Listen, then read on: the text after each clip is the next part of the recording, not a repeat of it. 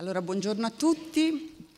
Eh, Marino ed io siamo felicissimi di essere qui a Pistoia a questo festival bellissimo, particolarmente antropologico e per noi antropologi è una bellissima occasione di dialogo con voi e vogliamo naturalmente ringraziare tantissimo la direttrice eh, Giulia Cogoli, ehm, i colleghi antropologi che sono nel comitato scientifico ehm, Adriano Favole e Marco Aime e poi vorremmo anche ringraziare l'ufficio stampa Paola Nobile e Annalisa Fattori perché sono sempre delle maieute in qualche modo della comunicazione degli, di, degli, autori del festival e ci hanno aiutato a trovare varie strade per raccontare questo lavoro che noi stiamo facendo sulla convivialità.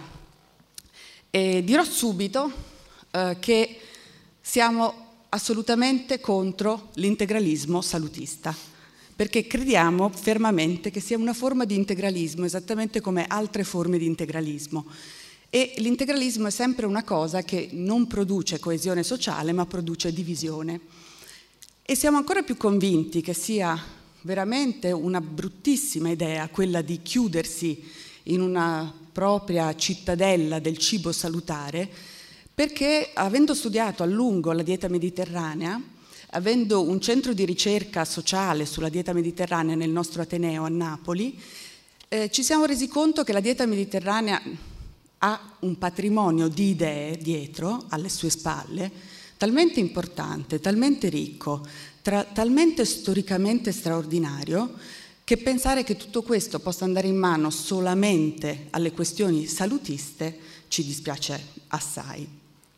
E vi dirò che non era nemmeno nelle intenzioni di chi la dieta mediterranea l'ha scoperta o qualcuno dice inventata, perché come probabilmente sapete eh, l'UNESCO ci ha aiutato anche a ricordare questa storia, la dieta mediterranea è stata scoperta in realtà alla metà del Novecento, nel 1951-52, da due scienziati americani quindi c'è uno sguardo da lontano che ha guardato il nostro modo di mangiare, il nostro modo di vivere e ha individuato una coerenza, un modello.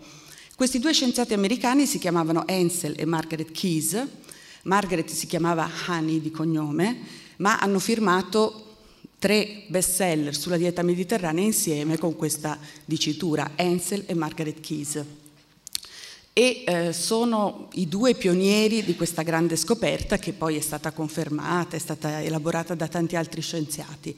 Però quello che a noi antropologi interessa veramente di questa storia è che questi due scienziati americani sono arrivati in Italia nel 1951, sono andati a un convegno della FAO, il primo dopo la guerra, e eh, durante la discussione Ansel Keys, che presiedeva la sessione inaugurale, ehm, ha detto una cosa che nessuno si aspettava, cioè che negli Stati Uniti c'era un problema molto forte di salute, eh, c'erano problemi di malattie cardiovascolari che colpivano il 50% dei maschi adulti. Quindi c'era una sorta di strage degli innocenti che eh, preoccupava moltissimo il sistema sanitario americano. E quindi lui lancia questa idea, dice forse dobbiamo ragionare non solo sulle carenze alimentari prodotte dalla guerra in Europa, ma dovremmo cominciare a metterci in sintonia anche con queste nuove epidemie. E che cosa succede? Che un fisiologo americ- eh, napoletano, scusatemi, eh, Gino Bergami, che all'epoca era anche una sorta di ministro della salute della Repubblica Italiana, dice ma eh, in verità a Napoli queste malattie non ci sono. A Napoli si sa, ci si ammala, il cuore si ammala d'amore, ma non si ammala di malattie di questo genere, non ha aritmie di questo genere. A quel punto Ansel Keys comincia a ragionare con Margaret e decidono che forse lì c'è la chiave di qualche cosa. In, tornano ad Oxford dove stavano facendo un anno sabbatico eh, e eh, improvvisamente decidono che forse quella è la strada. Quindi arrivano a Napoli, ehm, in questa Napoli del dopoguerra, potete immaginare, è la stessa che eh, Rossellini, Roberto Rossellini ci mostra in Viaggio in Italia. Proprio è esattamente quella, perché il Viaggio in Italia di Rossellini è stato girato tra il 52 e il 53, quindi la Napoli è quella, povera, eh, disgraziata, con tantissimi problemi, ma quello che questi due scienziati scoprono è che in qualche modo nella vita, nello stile di vita di queste persone c'è una sorta di regola, di idea, di, di passione, di progetto che riguarda la vita alimentare ma anche la vita sociale che andrebbe studiato. E loro cominciano a fare le analisi del sangue come prima cosa agli operai dell'Ital Sider e scoprono la cosa che nessuno si aspettava, cioè che gli operai dell'Ital Sider erano più in salute dei manager americani che loro stavano studiando negli Stati Uniti. Questo paradosso era incredibile nessuno lo voleva nemmeno accettare, perché potete immaginare l'opulenza trimalcionica degli Stati Uniti di allora era il sogno di tutti gli italiani. Quindi come si poteva dire agli americani di mangiare come i poveri italiani? Era praticamente impossibile. Eppure questi due scienziati americani ci provano e per fare tutto questo iniziano una grandissima ricerca che non è solo una ricerca di scienza della nutrizione, era una ricerca anche etnografica, antropologica. Infatti negli scritti, nei diari di Ansel e Margaret Keyes, ma anche nei diari dei loro collaboratori, noi abbiamo letto pagine di mirabolante etnografia. Sembrano Malinowski alle Trobriand, non perché i napoletani fossero come i trobriandesi, ma perché la differenza culturale era così forte e loro erano così interessati alla cultura popolare che nei loro diari annotano tutto quello che vedono. Non solo, cominciano a entrare dentro i rituali, i rituali del cibo, i rituali religiosi, i rituali collettivi, cioè cercano di capire qual è la regola di questo luogo. Cominciano con Napoli, poi vanno in Grecia, poi vanno in Spagna e di fatto eh, esplorano tutto il Mediterraneo. A quel punto decidono che, visto che i dati danno per veramente salutare questo modo di vivere, decidono di esportarlo negli Stati Uniti. Però c'è un problema, come raccontare agli americani questo stile di vita, come farlo diventare mitologico, come farlo diventare accattivante, diremmo oggi. E inventano quello che spesso noi chiamiamo oggi con un termine secondo me piuttosto brutto, storytelling. Cioè inventano una narrazione che è al confine con il mito per poter raccontare che nel Mediterraneo c'è un'antica civiltà della coesione, c'è un modo di vivere molto più equilibrato di quello che il turbocapitalismo sta organizzando negli Stati Uniti, c'è una grande storia che va raccontata. Addirittura in alcune pagine de, di un libro che si chiama How to Eat Well and Stay Well, The Mediterranean Way, i Keys dicono ma che bello mangiare qui in Italia, eh, dove si ha l'impressione di vedere continuamente all'orizzonte la nave di Ulisse che passa.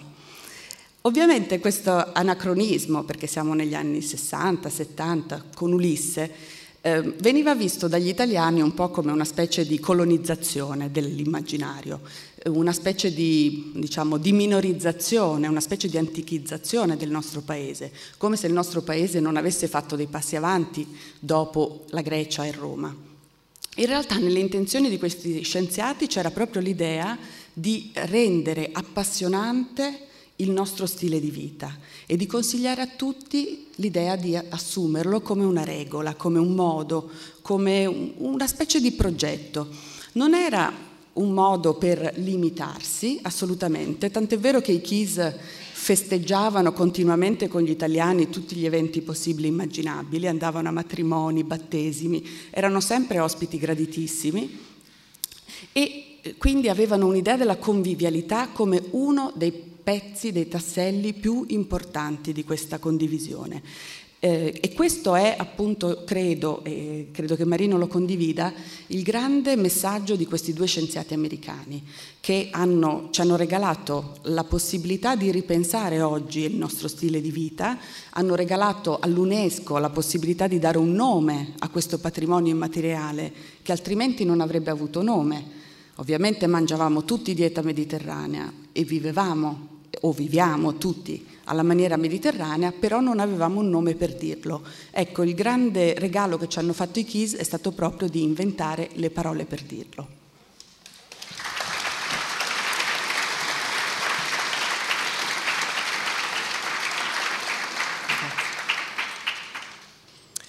Buongiorno a tutti, anch'io vorrei ringraziare di cuore Giulia Cogoli, Marco Aime, eh, Adriano Favole e le amiche dell'ufficio stampa, Paola Nobile e Annalisa Fattori. Detto questo entro immediatamente in medias res perché Elisabetta ha raccontato proprio la, tutto eh, la cornice del nostro discorso, la cornice del nostro interesse per la dieta mediterranea, che non è una semplice dieta, questo è apparso chiaro già dalle sue parole, e è lontano anni luce da quello che oggi si intende per parola dieta. Di solito per noi la dieta nel senso comune è un modo per perdere peso, per mangiare salutare, casomai per non mangiare spesso più che per mangiare, per perdere 7 kg in 7 giorni e, questo ovviamente è, riduce totalmente, bruscamente, brutalmente direi il senso, il, il senso antico di questa parola, che non ha nulla a che fare con un regime dimagrante né con un semplice regime alimentare, ma la parola diaita, da cui deriva il nostro dieta in greco, significa forma di vita, significa vita, in certi casi Pindaro usa la parola diaita proprio come sinonimo della parola vita. Cambiare vita, cambiare tenore di vita, cambiare stile di vita, si dice cambiare dieta e basta. Ma la cosa più interessante è smontare questa parola. Come diceva Starobinsky, le parole hanno sempre delle altre parole dentro o come diceva Heidegger, ogni linguaggio è una poesia dimenticata ed è importante spesso scavare sotto la parola per andare a cercare, a far brillare questa poesia dimenticata. Dentro i sinonimi della parola dieta e i significati secondari c'è proprio un giacimento di senso, perché dieta vuol dire in greco anche ricerca, vuol dire luogo, vuol dire dimora, il, vuol dire habitat, cioè il luogo dove nascono le nostre abitudini, il nostro abitare e i nostri abiti. Vuol dire perfino, è il significato che poi sorprende di più, almeno in apparenza, cabina della nave. Ci si domanda cosa c'entri la cabina della nave con la dieta, con le calorie o con le proteine. In realtà c'entra moltissimo perché nella nave, una volta nella cabina, c'era quello che il nocchiero che guardava e conduceva la nave ed esattamente la diaita è il luogo in cui noi conduciamo la nostra vita e organizziamo quelle che non a caso si chiamano ancora le nostre condotte alimentari o no. Quindi la, la dieta è questo, la dieta mediterranea è questo, il, è il portato lungo una delle lunghe durate della storia che questi due americani, Ansel e Margaret Kiss, hanno avuto il merito di cogliere, perché loro hanno capito immediatamente che in questo modo di mangiare c'era anche un modo di vivere che veniva da molto lontano. Non a caso Ansel Kiss si ispirava a Parmenide e loro scelsero di vivere una parte dell'anno della loro vita, questi due scienziati che insegnavano all'Università del Minnesota, a Pioppi, che è una località di mare del Cilento che sta a due passi da Velia. Velia è l'antica Elea, la patria di Parmenide e di Zenone.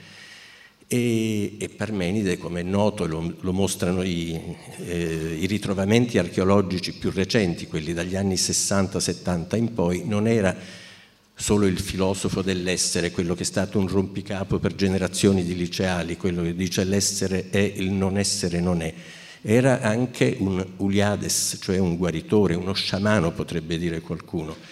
E, ecco, Kiss si riteneva in un certo senso una reincarnazione di Parmenide e, e, soprattutto lui ci dà l'idea di una dieta come regola di vita, l'opposto, ripeto, di quello che noi intendiamo oggi e di quella sorta di tribalizzazione alimentare che passa proprio attraverso le diete.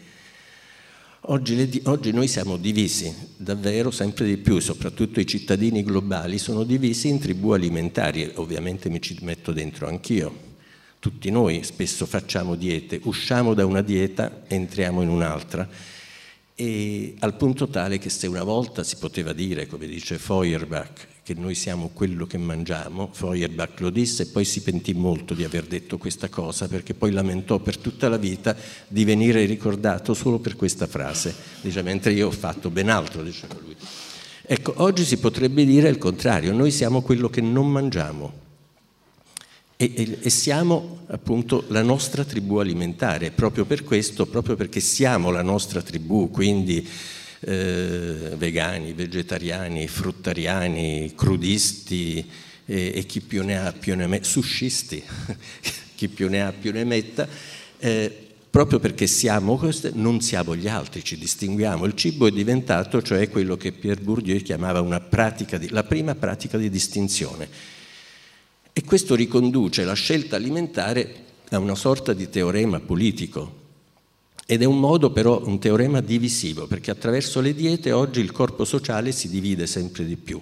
Nella dieta noi cerchiamo una regola, cerchiamo una regola soprattutto in una società, in un tempo in cui le regole sono poche e, soprattutto c'è una grande relatività e relativismo delle regole, possiamo scegliere quello che vogliamo e forse non è un caso che proprio in questo momento caratterizzato da questa grandissima libertà di chance, di scelte anche alimentari, ma non solo, le persone tornino a cercare delle regole, qualcosa di analogo a quello che racconta un grandissimo grecista come Eric Dodds in un libro che tutti dovrebbero leggere, eh, che si chiama I greci e l'irrazionale. In italiano c'è un capitolo luminoso che si chiama La paura della libertà, dove dice che in un certo periodo della storia del mondo ellenistico, quando il mondo, il mondo comincia a diventare sincretico, sempre più mescolato, culti orientali si mescolano a quelli del mondo greco-romano,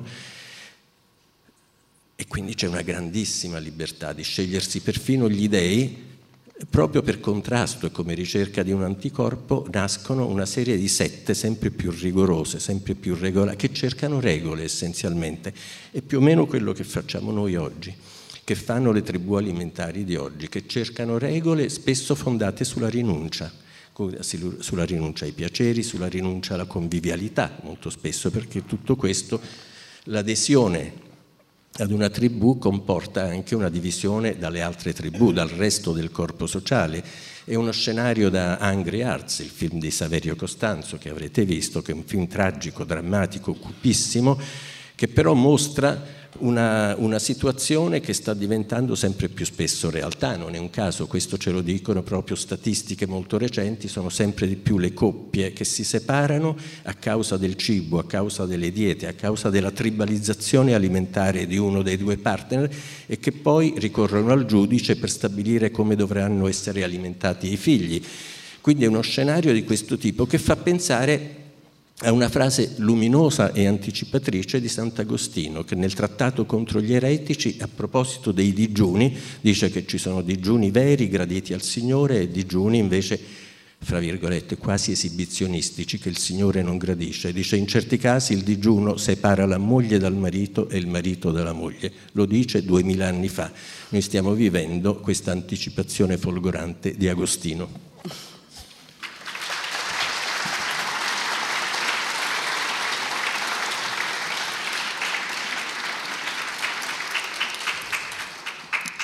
Dunque, nei nostri lavori, nel nostro approccio alla vita, ai piaceri, alla bellezza, alla letteratura, all'arte, ci sono sempre questi decalage storici molto forti, perché siamo profondamente convinti che la continuità storica o comunque le lunghe durate della storia sono veramente importanti, sono le radici dalle quali noi veniamo e dalle quali viene il nostro immaginario.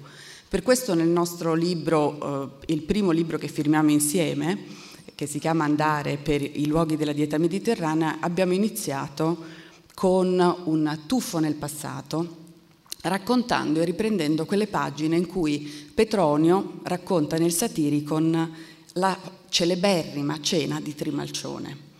Ricorderete che Trimalcione è un liberto, è un uomo che è riuscito ad affrancarsi dalla schiavitù grazie alla sua capacità, alla sua astuzia e, e il suo padrone l'ha premiato, lo ha reso libero. Lui nel frattempo è diventato un uomo ricchissimo, eh, le sue terre vanno dal Medio Oriente fino eh, all'Italia e in una serata tra maggio e giugno di un anno non ben preciso del primo secolo d.C., questo Trimalcione invita degli amici a cena. Questi amici arrivano ehm, e cominciano a vedere l'opulenza che si eh, prof- che profonde dalle cucine di Trimalcione I piatti di Trimalcione sono d'argento con il suo nome marchiato sopra, un po' alla billionaire. E poi arrivano continuamente pietanze ricchissime, ci sono anche delle sorprese, per esempio ad un certo punto arrivano delle uova di pavone, lui spaventa un pochino gli ospiti dicendo ma forse dentro queste uova chissà se sono fresche, potrebbe esserci il pulcino, terrorizzando tutti i simposiarchi. E che cosa succede? Lui dice no, beh proviamo. Allora poi si scopre che in realtà dentro questa pasta frolla che fa, eh, imita il guscio di un uovo, ci sono in realtà eh, dei beccafico, degli uccellini a beccafico, tutti aromatizzati e dentro ci sono tutte delle punte di pepe che sono arrivate dal Medio Oriente e quindi è una delizia del palato. Ma assieme a questa pietanza ne arriva poi un'altra, arriva il cosiddetto porcus troianus, cioè era un maiale arrostito che proprio come il cavallo di Troia era farcito di inaspettati eroi greci, questa eh, porcus troianus era invece farcito di ogni ben di Dio. Tra questi, eh, eh, queste le cornie ci sono pancette, ci sono, eh, c'è la selvaggina, ci sono tantissime cose succulente e eh, quello che ama fare Trimalcione è stupire e colpire i suoi ehm, ospiti. Non solo colpirli, ma anche ubriacarli perché il suo vino che si produce a Samo è talmente buono, talmente eh, apprezzato e talmente alto di grado che stende sistematicamente i suoi ospiti. Cosa che contravviene alle regole del simposio, perché nel simposio, come tutti ricordiamo, eh, il, il, il simposio è il luogo dove la, il pensiero filosofico si può esprimere, quindi è in totale contraddizione con l'ebbrezza e l'ubriacatura proprio alla Trimalcione. Nel simposio si mangia prima, poi si beve e si beve quello che è stato già stabilito, quindi non si va ad oltranza perché si sa che ad un certo punto si perdono i freni, ma ad un certo punto finisce il vino che si è eh, preparato per quella occasione. Trimalcione fa tutto il contrario, continua a dare da bere finché non vede le persone veramente perdere il lume della ragione. E eh, non a caso Petronio lo prende come un esempio da non imitare, anche perché fuori dal palazzo di Trimalcione, che dovete immaginarvelo come una specie, arriva in questo simposio, lo ricorderete, vestito di tutti luccichi, una specie di David Bowie delle, dei tempi migliori, questo Trimalcione che cosa fa? In realtà con questo eh, simposio eh, mostra soprattutto la sua opulenza e si dimentica che fuori dal palazzo ci sono persone che muoiono di fame, c'è chi non ha niente da mangiare, mentre lì il cibo si spreca. Per noi questa scena è particolarmente importante, soprattutto alla luce di una, un altro fatto. C'è una cosa molto bella che diceva Claude Lévi-Strauss, l'antropologo eh, del Novecento forse più famoso al mondo e tra quelli che noi amiamo di più. E Claude Lévi-Strauss diceva, se noi avessimo dal mondo antico un um, film di un'ora, sapremmo del mondo antico molto più di quello che sappiamo da tutta la letteratura antica e da tutta l'archeologia. Ecco, noi nel nostro libro diciamo che in fondo il film c'è. Il banchetto di Trimalcione noi ce l'abbiamo in versione filmica. L'ha fatto Federico Fellini. Federico Fellini ha ritratto, ha ripensato, ha riimmaginato questa scena di Trimalcione in una maniera talmente folgorante che oggi non è più possibile leggere Petronio senza avere in, negli occhi quelle immagini. Voi mi direte, vabbè, ma questo è un assurdo filologico perché non si può leggere Petronio attraverso Fellini. Secondo noi invece sì, si può, sapendo che non è un'operazione filologicamente corretta, ma è antropologicamente corretta perché? Perché noi siamo uomini di questa contemporaneità. Non a caso questo festival è dedicato all'antropologia del contemporaneo. Noi siamo questi uomini e quando noi guardiamo indietro abbiamo negli occhi gli strumenti della nostra cultura contemporanea. Per cui Fellini ci ha regalato una bellissima visione, forse non la verità, forse appunto sicuramente non la verità archeologico-filologica, però una visione e solamente i grandi artisti riescono a far cortocircuitare la storia in questa maniera straordinaria. Allora noi ci siamo posti questo problema. Visto che Trimalcione è l'emblema della mancanza di equità, della mancanza di stile, della mancanza di solidarietà, noi oggi siamo davanti a un nuovo dilemma di Trimalcione. Lo abbiamo chiamato così. Vogliamo essere come Trimalcione, appunto, crapuloni senza sosta, senza freni, ma anche senza rispetto di tutti gli altri, oppure non vogliamo prendere la grande lezione della dieta mediterranea, che è una lezione di solidarietà, di condivisione, di rispetto dell'ambiente, di riduzione un pochino degli eccessi per fare in modo che tutti possano mangiare.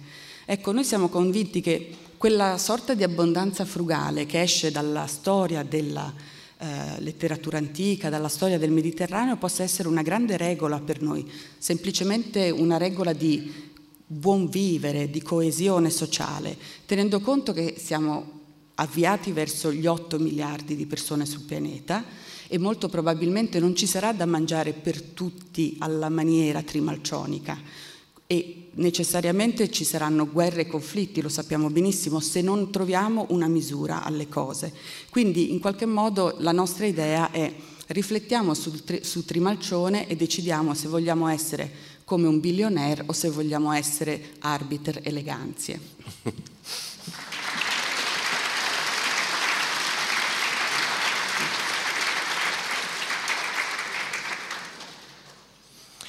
La cultura ci rende umani e qui vorrei riprendere il, appunto, il, tema, il titolo di questa edizione dei dialoghi. A questo aggiungerei, se Giulia e gli organizzatori mi consentono, quello che non è un semplice gioco di parole, la cottura ci rende umani.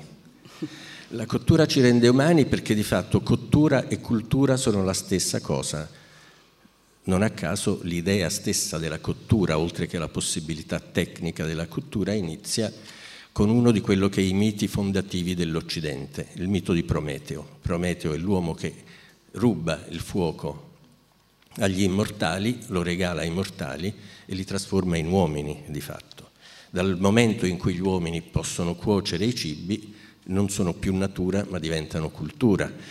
E si può dire anche che se gli uomini da quel momento cominciano a produrre il fuoco, da quel momento il fuoco comincia a produrre gli uomini. E la cucina è proprio questo, la cucina è trasformazione della natura. Trasformazione della natura è mescolanza, paradigmaticamente mescolanza, perché non esiste cucina che non sia mescolanza. La cultura e la civiltà sono proprio questo, sono una cucina di sé, gli uomini si cucinano come tali.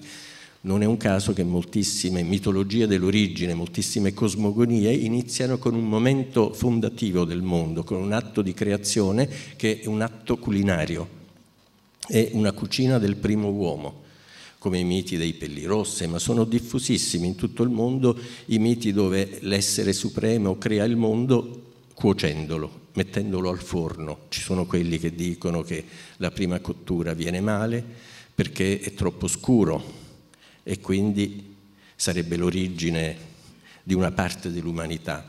Fa un altro tentativo e viene male lo stesso perché è troppo poco cotto e bianco e sarebbe l'origine di un'altra parte dell'umanità, la nostra.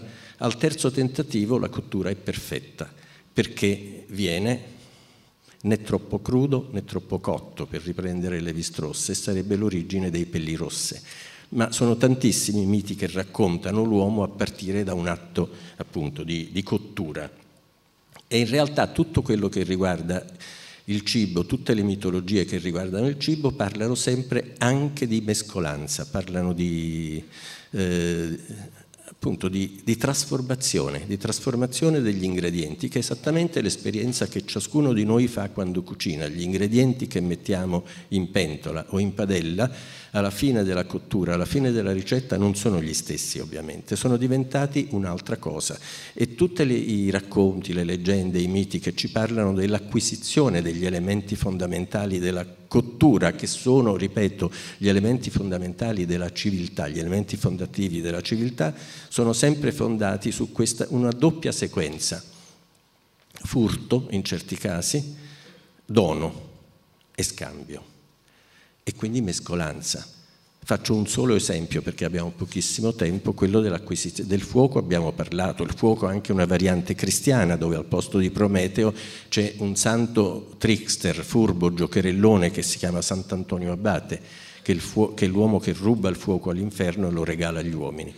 Ma il eh, lievito, il lievito è un elemento fondamentale nella panificazione e nella cucina in generale Tutte le leggende di acquisizione del lievito ne attribuiscono l'origine sempre a un furto, a un furto che compie la Madonna bambina che va a scuola eh, ai danni della sua maestra, che è la Sibilla. La Sibilla è la depositaria, la savia Sibilla, la depositaria del sapere antico e quindi anche maestra di scuola. Fra le allieve c'è Maria bambina che si rende conto che il pane che fa la Sibilla, la vede panificare, è sempre buono, gustoso, profumato, fragrante, mentre il pane di Sant'Anna è immangiabile. E la osserva e un giorno dice: Ma forse vuoi vedere che quella cosa che mette, quella pallina che mette nel, nell'impasto prima di fare il pane. La osserva e poi dopo, approfittando di una distrazione della maestra, ruba un pezzetto di quella pasta, se la mette sotto l'ascella. Il mito dice: Da quel giorno gli umani hanno le ascelle cave e porta a casa e regala, dà questa pallina a Sant'Anna. Le insegna anche la tecnica però nello stesso tempo, quindi dice la, la Sibilla fa così, così, così. Sant'Anna ripete i gesti e da quel momento viene fuori un pane fragrantissimo, buono, Maria stacca dei pezzetti e li regala. Non è un caso che a Roma, nella Roma antica, la custodia del lievito, del lievito, era affidata a un collegio sacerdotale che doveva tenere la pasta viva, più o meno come con il fuoco vivo. Ed era talmente forte simbolicamente questa sostanza che alcuni sacerdoti, come il Flamen di Alice, il sacerdote di Giove, non poteva venire a contatto con il lievito. Ma potremmo continuare, mi fermo. Quindi proprio l'importanza dello scambio, perché il lievito, come diceva prima Elisabetta, ha una doppia funzione. La lievitazione è un'alterazione, è qualcosa che viene da lontano, anche storicamente nell'Occidente. A Roma fino al III secolo si panifica senza lievito, lo portano i macedoni, i quali a loro volta hanno preso il lievito e le tecniche di lievitazione da Oriente, sempre più a Oriente, fino agli Ittiti probabilmente il lievito è un'alterazione, è una, perché altera la pasta del pane, ma la fa crescere, è un'alterazione vitale. Non a caso anche nei Vangeli spesso Cristo viene definito e paragonato al lievito. È un'alterazione che fa vivere la società e nel mondo greco, non a caso, un'altra divinità legata strettamente alla, alla, fermentazione, alla lievitazione è Dioniso, il dio dell'ebbrezza, il dio straniero, il dio che arriva da lontano, il dio che giunge inatteso, come dice il nostro amico Marcel Detienne, e tutte le volte che arriva epidemizza letteralmente, no? come nelle baccanti di Euripide. I riti in onore di Dioniso, questo lo dice, eh, lo dice proprio Marcel Detienne, in un bellissimo testo che si chiama Dioniso a cielo aperto, si chiamavano epidemie, con un termine che secondo Detienne eh, arriva nel lessico della medicina dopo, in un secondo momento, ma nasce nel lessico della teofania. E che cosa erano queste epidemie? Erano la messa in scena dell'arrivo del Dio, dell'ebbrezza e del fermento e della sua cattiva accoglienza. Dioniso arriva su una barca e chi sta a terra scaccia questa barca e scaccia quello che Dioniso rappresenta, questa alterazione necessaria. Oggi quella barca la chiameremmo carretta del mare probabilmente. È, è impressionante come il mito ha prefigurato, ha antevisto, ha presofferto, direbbe Eliot, gli scenari del presente e li mette in scena e noi li replichiamo, li ripetiamo. E, e, e questo è vero per tutto quello che riguarda la cucina, tutto quello che costruisce la nostra identità alimentare è di fatto un'alterità, una forma dell'alterità. La nostra identità alimentare no, è un tessuto fatto di altri fili, di fili di colore diverso, di cose che vengono da lontano. Se io parlo qui in Toscana, per esempio, di alcuni cibi assolutamente identitari, come il caciucco, mi trovo subito di fronte a, a qualcosa di assolutamente straniero che costruisce questa identità. La parola stessa caciucco è una parola araba shakshuki, che vuol dire mescolanza. Un'altra ricetta italianissima come la scapece esiste in, tutti, in, tutta Italia con nomi diversi. A Venezia si chiama saor, ma la tecnica di cottura è sempre la stessa. è una frittura di pesci o di altre cose che poi vengono conservate in aceto e in erbe profumate. Ebbene, questa parola è una parola che noi prendiamo dallo spagnolo. La prima volta che compare a stampa in una lingua occidentale è nel 1525 nel libro de los Guisados di Ruperto Danola, un cuoco della corte aragonese, il quale a sua volta l'ha preso dall'Oriente, perché è una parola che nasce nella lingua farsi quindi Kuchuk che poi diventa Kuchuk e, e, alla fine si arriva al caciucco. Eh, no, scusatemi, oh, sì, a scapece, sì, uh, e scabeccio che diventa scapece. E, quindi come vedete eh, l'identità è sempre fatta di altro, di qualcosa che viene da lontano. Tutti gli elementi che costituiscono la nostra cucina, la dieta mediterranea, sono in realtà in buona parte elementi non mediterranei gli spaghetti col pomodoro non li potremmo fare se il pomodoro non fosse arrivato dall'America e se non avesse passato due o tre secoli ai margini della tavola, trattato come un immigrato clandestino, farmaco o veleno o semplicemente pianta ornamentale come era la corte del Re Sole, se le arance non ci fossero arrivate dall'Asia e se prima gli arabi e poi i portoghesi non le avessero diffuse Tant'è vero che ancora oggi in molti dialetti meridionali le arance si chiamano portogalli, come in Grecia del resto, i peperoni uguali, quindi tutto quello che è nostro in realtà non è veramente nostro, noi siamo sempre stranieri e, e, e nativi, autoctoni, autoctoni nello stesso tempo. Come diceva Jabès, lo straniero si trova in fondo a noi stessi, ma noi esitiamo a mostrare il fondo. E questa confusione è tale che quando dobbiamo identificarci fortemente e parlare di noi usiamo un ossimoro, diciamo noi altri, noi ma sempre anche altri.